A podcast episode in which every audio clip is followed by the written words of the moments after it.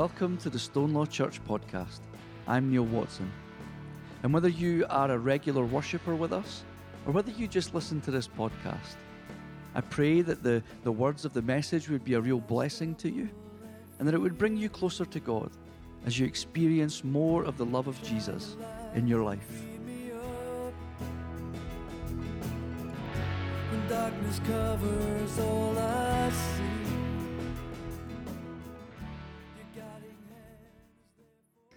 So, as we open up our passage uh, in verse 15, we read that the, the people are filled with expectation. And that's because there hadn't been a, a prophet for about 400 years. The people had been waiting and waiting and waiting. And along comes uh, John, and it was widely accepted that when the prophets would come back, that when prophecy would uh, come back, that the Messiah uh, would be ready to appear in our world. So when John the Baptist bursts onto the scene, everyone is filled with excitement because the Messiah is going to be coming. And this long awaited age uh, for the Messiah was now upon them. You know, and in fact, some actually thought that John was the Messiah. We read that they were, they were discussing this amongst themselves and questioning in their hearts uh, concerning John whether he was the Messiah. You know, John spoke just like uh, the prophets of old, uh, saying that people should turn away from sin and look to avoid the punishment. They would turn to God and experience His, his mercy and His approval. And the thing is, this is obviously a message um, for them, but it's a message for us and for all people in all places that it's important that we turn to God and receive His forgiveness and mercy. And John is preaching this with, a, with an urgency that seems to gather people in. And when we think of John the Baptist, we might have some incredibly powerful images. Um, I remember as a child um, there being a picture of John the Baptist up on the wall uh, in, the, in the Sunday school room. And he was, he was quite a vision. Uh, his hair was all over the place. He had the, the, the, the camel, uh, the, the, the camel jacket that was tied with a leather belt, and um, someone had been clever and had uh, put a, a little honey pot uh, there. Um, there were no locusts, but, um, but he did like locusts and honey. That's what he ate while he was out in the desert. So there's very many powerful visual images that we might think of when we think of John the Baptist. But he was also a man who had a tendency to say the, the, the morally right thing at the most inopportune moments and to the people that, that might put him into a bit of danger, which of course would lead him to being killed by, by Herod. you know, John also is the man who, as he's gathering this following and he's preaching the good news to them, refers to them as a, a brood of vipers or a bunch of snakes, depending on your, depending on your translation. Now, there's nothing quite like winning friends and, and influencing people uh, as you go around preaching the good news of Jesus. I think I might take a different tack uh, to the way that John does it. Um, I'll still hit you as hard with, with, the, with the, message of the gospel, but I'm probably not going to call you a, a brood of vipers or a bunch of snakes. Um, you're all too lovely for that. There's a few groans there. But anyway, but in verse 16, uh, John makes it clear that, that his baptism uh, by water um, symbolizes the, the, the washing away of, of sin. And it's tied with this message of, of repentance and, and kind of reformation, reforming uh, our lives. However, he does say that there would be one that is more powerful than him that would come. And he says that he's not even worthy to untie the, the, the, thong, the thong of his, this person's sandals. And that that person would baptize with the Holy Spirit and fire. And of course, Jesus' baptism allows us um, the, the power uh, to, to do God's will. This baptism by the Holy Spirit was fulfilled at, at Pentecost um, as the, the Holy Spirit comes down as, as tongues of fire, and, and people are able to preach the, the good news of Jesus in all different languages that they didn't even know previously. The Holy Spirit gave them that gift and that power that, that more and more people would be able to hear the gospel and hear the good news. And the Holy Spirit enabled the, the disciples and those that were there that day to be able to hear that. But in true John fashion, he gives this, this good news and then comes back in verse 17 by delivering a big, big warning. He says, His winnowing fork is in his hand to clear his threshing floor and to gather the wheat into his granary, but the chaff he will burn with unquenchable fire. Here we have John warning of a, a, an impending judgment that will come, not from him, but from God. And he compares those who, who refused to live a life for God as, as chaff, that outer husk of the grain. And by contrast, he says those who, who repent and reform themselves are going to be this, this life nourishing wheat that will get taken into uh, the, the presence of God, into the granary. You know, the winnowing fork was this pitchfork that you would kind of separate all of the, the wheat from the, the, the, the chaff.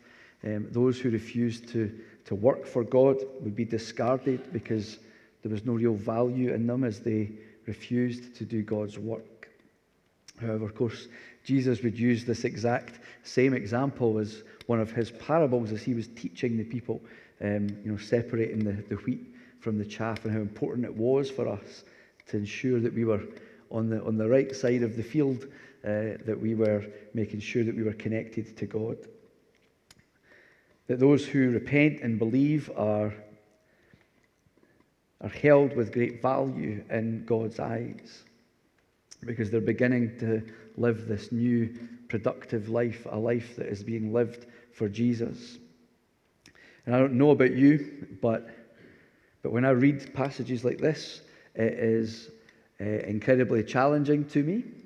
Uh, I find it, I don't find it an easy read. I think that um, uh, anybody who finds the Bible an easy read, then I'd like to meet them and figure out how they, how they manage it. It's not the, the, the easiest thing, but it's incredibly challenging uh, as we read through this stuff. However, despite John's alternative way of dressing and presenting himself, an alternative way of delivering the good news of, of the, uh, Jesus. Um, lots of people seemed to respond to him. A lot of people responded to it. And we know that he baptized thousands and thousands of people in the, in the Jordan River. And I guess part of that would be that he was completely sincere. People were able to see that, that he, he was not uh, just chastising them for the, for the sake of it.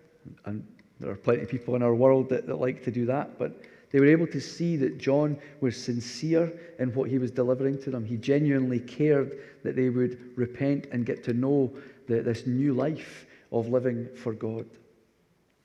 And equally, that they would be redeemed through the Messiah who was imminent.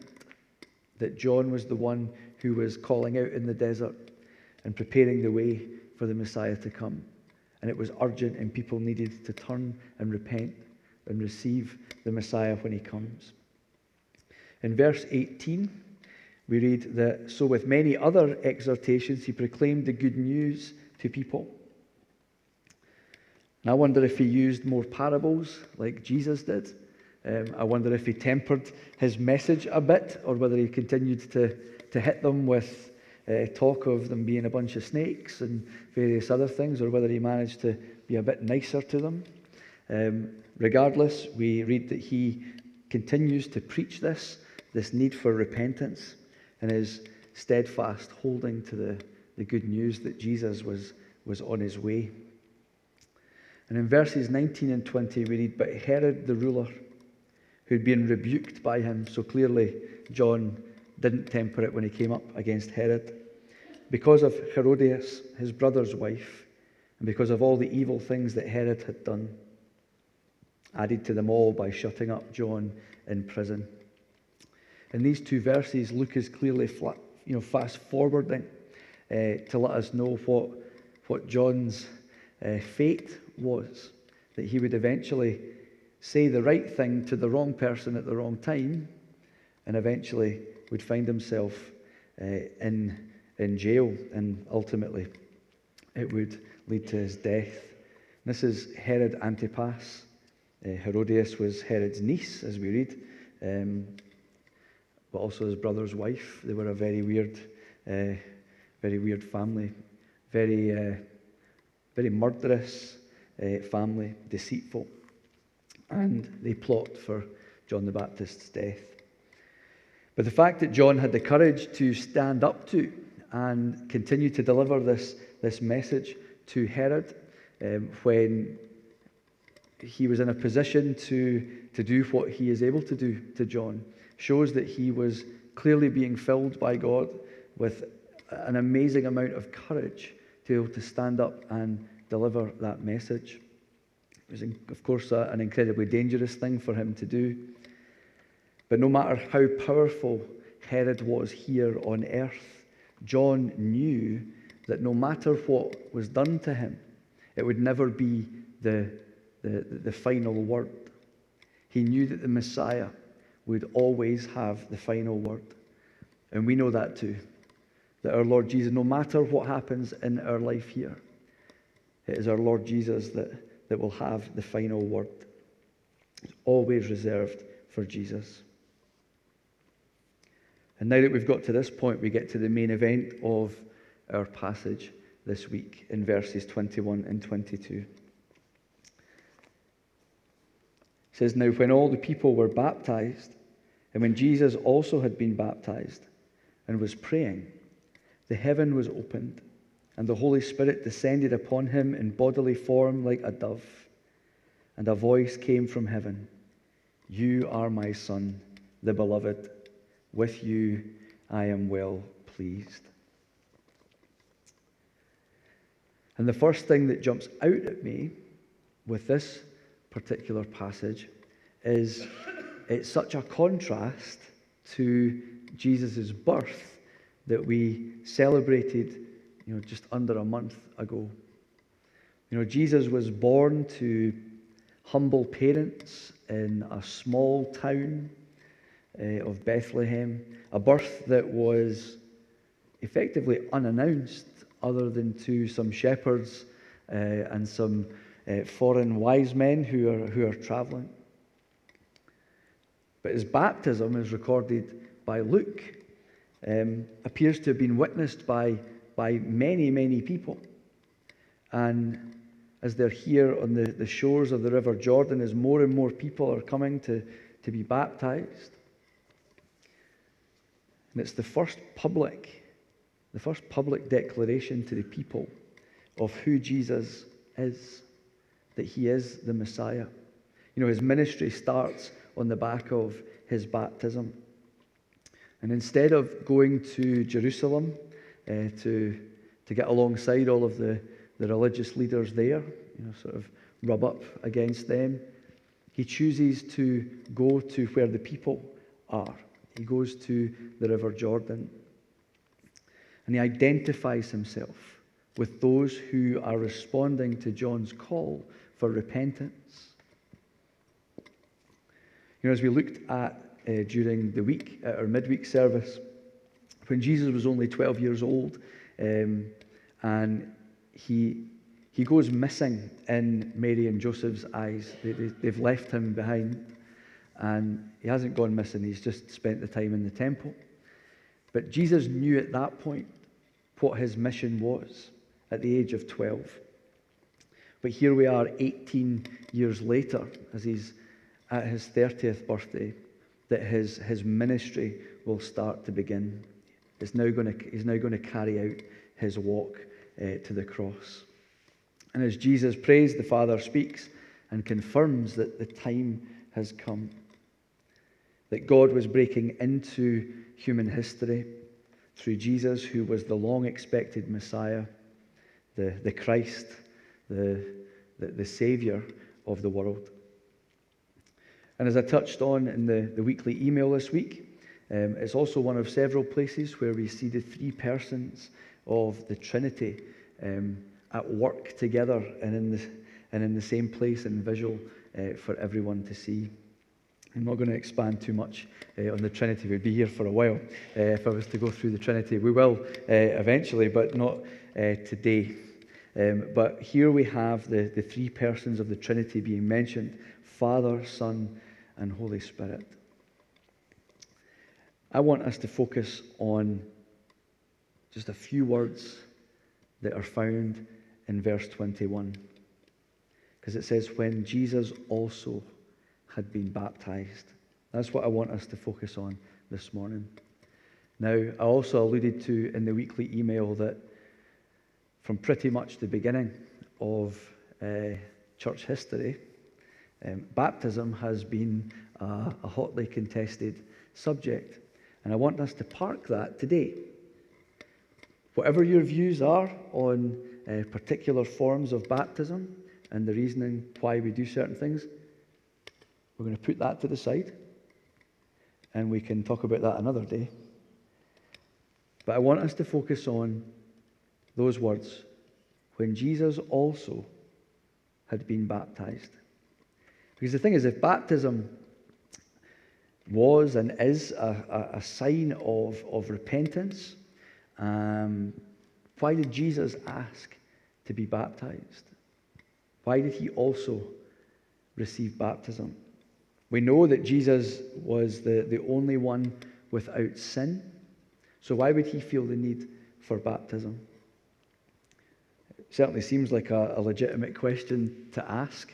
Um, you know, why would Jesus need to be baptized? Even John is bemused by it. Um, if we were to look at the account of the baptism uh, in chapter 3 of Matthew's Gospel at verse 13, we are able to read this.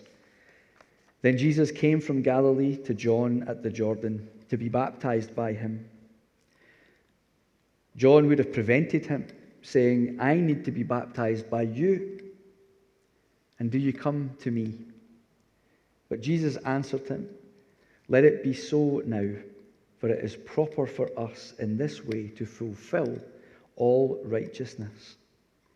Then John consented. Jesus tells John that it's proper that they do this. It would fulfill all righteousness. Jesus is saying that it is the, that it's right that he is making this commitment right now. And it's the will of God that John was to baptize him, fully preparing the way for Jesus to enter into his ministry here in the world. And equally, Jesus is also recognizing John's authority, God given authority to carry out the ministry that, that John had been given. That John was to be the Baptist, John was to be the baptizer. You know, he'd been given this work to do, and Jesus accepts that and recognizes John's authority. Equally, John, Jesus presenting himself for baptism is this first step in his earthly mission where he identifies with, with humankind by meeting us where we are. These people were presenting themselves for, for, for baptism. They're looking to repent, and Jesus gets in alongside them. The whole idea of God wanting to fully experience his creation, that he wanted to enter into our world and fully experience all of our, our emotions, the good and the, the bad. You know, the, the second uh, thing is that by endorsing the, the rite of baptism, Jesus was giving us an example to follow. You know, we're, we're, we're called to follow him and do the things that we see him doing. And by Jesus presenting himself for baptism, not only does he legitimize what John is doing, but he's legitimizing this idea of needing to repent and be washed of our sin. that we would be forgiven. I've said it to many people over the, the years that, you know, that's the amazing thing about Jesus. You know, he comes and he meets us where we are. You know, no matter where we find ourselves, Jesus wants to come and meet with us where we are. In our good times and in our bad times, not just when we're struggling, but He wants to be part of our lives 100% of the time and wants to be where we are. But, but even better than that, He doesn't just leave us where He finds us. You know, He calls us to follow Him. He wants to lead us into the, the, the lighter places, you know, the light of the world. He wants to lead us into that, that place of being able to live as people who are in the kingdom right here and now. Not when we have to wait um, until we move on, but that we're able to live as people who live in the kingdom right here and now. That we are children of God and that we need to live like it. No one is off limits to Jesus. It doesn't matter what they've done or, or said. It's never ever enough to disqualify them from being able to receive salvation through Jesus. That they too have that, that opportunity to repent, accept Jesus as their Lord and Savior, and be washed of their sin. And the thing is, that can be difficult for us to accept because there are there are people in our world that we think should be disqualified.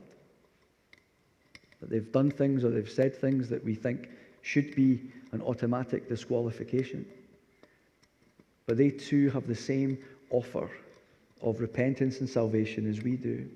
And I don't know about you, but I'm kind of glad that no one is disqualified because, well, maybe I'm only speaking for myself, but I'm not perfect. Maybe somebody sitting here this morning is perfect. 100% of the time. But I'm kind of glad that no one is disqualified, that each and every one of us was and is given that opportunity for repentance. We might get things wrong from time to time, and it's good that we're not disqualified. And the thing is, Jesus will never ask us to do anything that, we, that he's not willing to do himself. You know, that's another example of Jesus saying, Look, I'm able to get into this water, and you too should be doing that too. But I can imagine that there probably weren't many people that were, that were, that were really happy with what Jesus was doing. We know that throughout the Gospels, there are many people who are looking to, uh, to de- derail him, to, to publicly shame him. Um, ultimately, it would lead to the cross. But I can imagine as people are standing on the, the, the shores of the River Jordan and they're seeing what's going on. And Jesus is associating himself with, with these people who are coming. I can imagine there'd be people who were not happy about it. You know, in verse 12, before uh, our reading this morning, we read that even, even tax collectors is how it's, how it's written. Even tax collectors were coming to John. So that tells you how people viewed tax collectors um, back then. It's a good job that we, we look favourably on tax collectors uh, here in 2023. People are happy to, to pay their taxes now.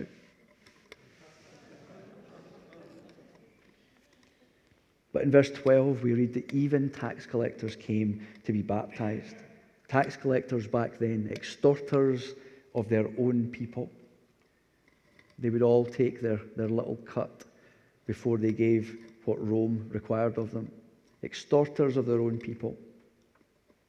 But here they come, and Jesus is right there with them in the water. Willing to associate with people who society had shunned, would, would, would reject and despise. People, these people would have been despised. All because Jesus wanted to lead them to into the kingdom of God, that no one was off limits to him. And the thing is, a third reason as to why Jesus um, needed to, to present himself for baptism is that it's a very public announcing of his ministry. That as he comes along to, to accept John's authority and to really kickstart his, his ministry. You know, Jesus began living as our substitute. We've sang about it uh, in Christ alone. He became our, our substitute from the minute he was conceived. But it's now that he is starting that ministry that will walk him towards the cross. He doesn't present himself as a, a, a, sin offering until this moment. This is, this is it. He's been in the temple and he impressed everyone there at 12 years old, but now he starts his ministry.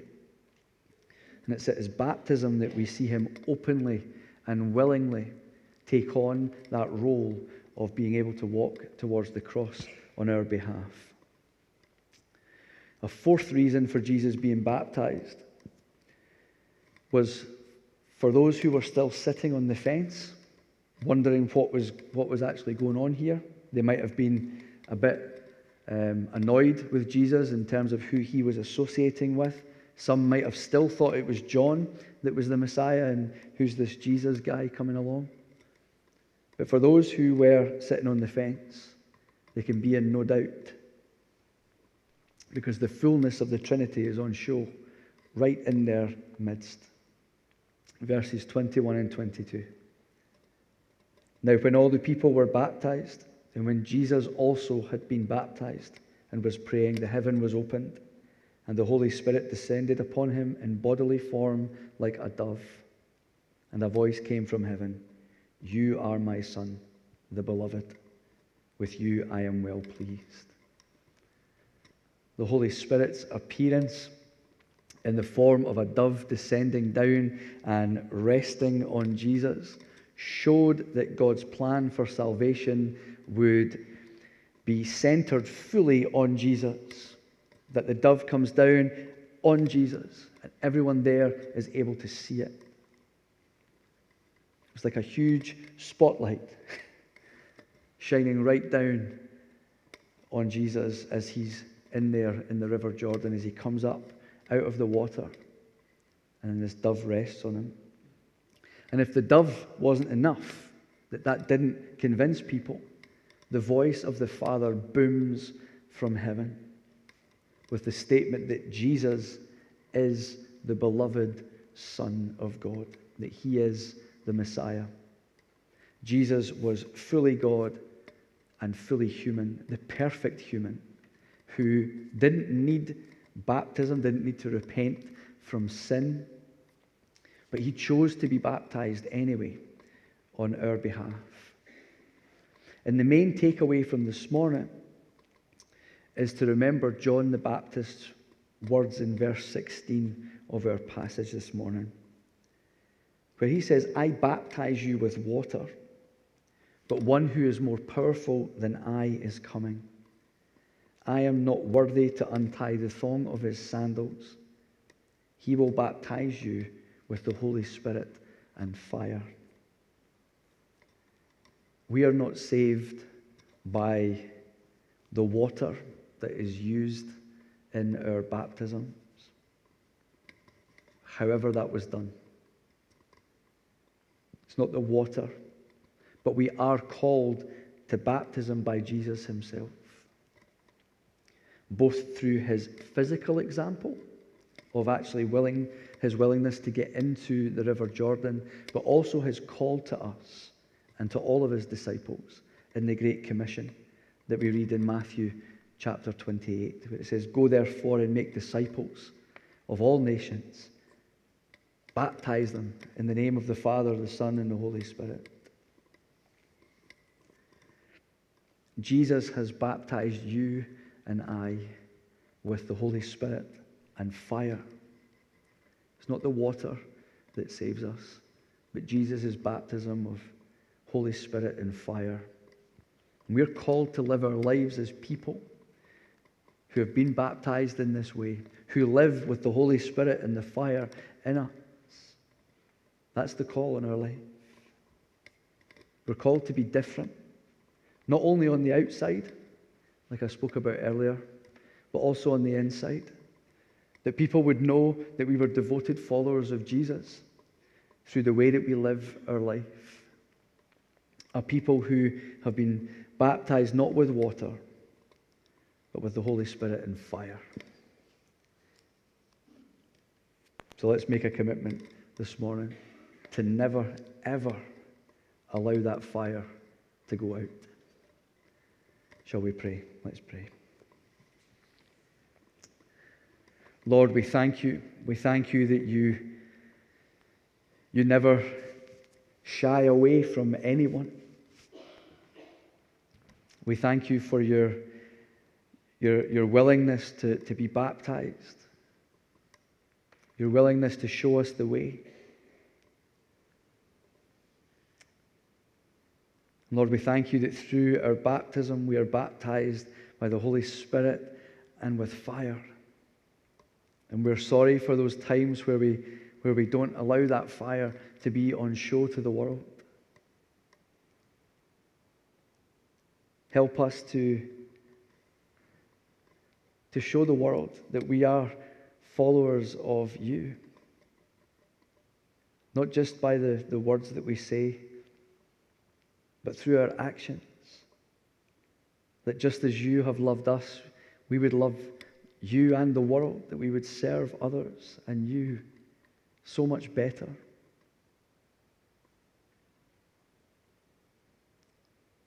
So, Lord, we do thank you. We thank you that you give us that strength. And we pray that by, by your Spirit we would be encouraged to serve others more. And all this we ask in your precious name. Amen.